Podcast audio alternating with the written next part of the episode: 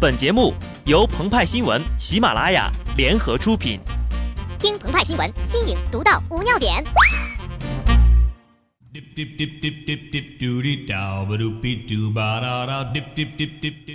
本文章转自澎湃新闻、澎湃联播，听众朋友们，大家好，我是极致的小布。历尽千辛万苦的包龙星，拿着父亲的半块饼，终于来到了京城，得以向父亲当年的生死之交，如今的刑部尚书告状。但万万没想到呀，站在尚书大人身边的正是包龙星所要状告之人——水师提督常坤。鹏鹏他认识不少傲娇的小姐姐，他们经常说呀：“我是一个经不起批评的人，如果你批评我，我就骂你。”但当九品芝麻官里的经典一幕在生活中真实上演，那么这句话就变成了：“如果你举报我。”那我就干掉你！而且啊，别说喂公子吃饼了，他们就连食堂大门都不会让你进的。近日，据网帖爆料，西北工业大学附属中学一个学生致电教育部门，举报学校雾霾天违反规定，继续上课。但举报学生的电话号码落到了学校的手上，结果呢，反遭报复。涉事学生当中有被强制停课的，有的呀被学校领导要求休学的。鹏鹏和派派发现，这个学校的领导人人脉很广啊，而且从上到下个个熟读《孙子兵法》，只要四招就能把你给解决掉。首先，雾霾来了，要不要停课呢？三十六计之暗度陈仓。西安的这所中学认为，一级重污染天气有什么好怕的呀？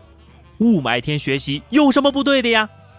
学校的升学率重要，还是你们这些瓜娃子的健康重要？都高三的人了，一点觉悟都没有。高考这么要紧的事儿，可不能让命给耽误了呀！更可怕的是，家长们也是这么认为的。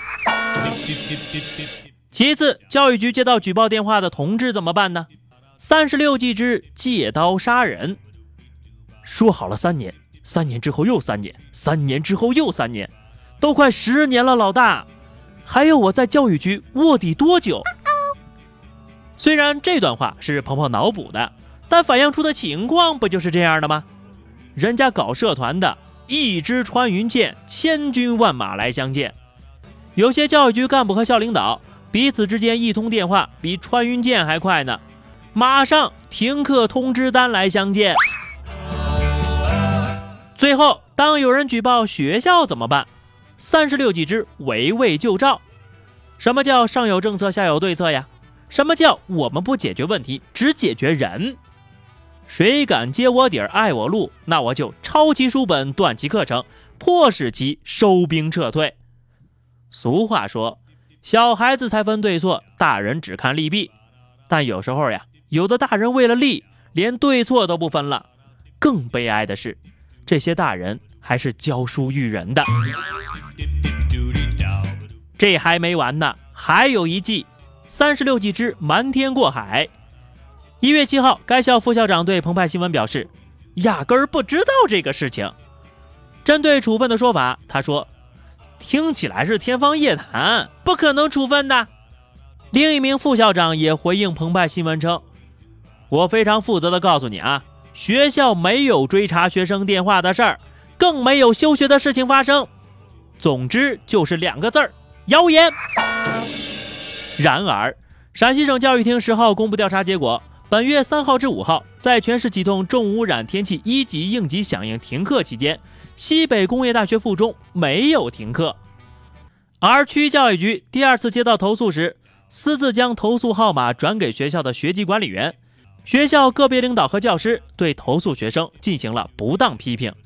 目前，当地区教育局和学校领导班子相关涉事人员均被处理。至于具体是怎么被处理的啊，就好像上嘴唇碰了一下下嘴唇一样，酸酸甜甜，有点辣。曾经呀，有人举报旺旺雪饼打虚假广告，但不知何故被透露了个人信息，直到今天悬而未决。当时几乎所有人看到这条新闻的时候，都在笑他太疯癫。吃个饼就想忘，你以为你是包龙星啊？而今天，举报违规者却反遭报复。原来我真的是包龙星。可他们远没有意识到，学校知道用制度来制约权力，而教育局和学校联手给他们上了最为生动的一课：对社会制度的失望，也许是这件事中最大的损失了。想想最后包龙星如何旺起来的吧。偶然间遇到了皇帝微服私访，以此为要挟，才得到了犯案的机会。那么对于学生们来说，是否也要顺应社会的丛林法则？你因我，我因你。才能得到最终的正义呢？细思极恐啊！好的，以上就是本期节目的全部内容了。更多新鲜资讯，敬请关注微信公众号“鹏鹏和派派”。下期节目我们再见吧，拜拜。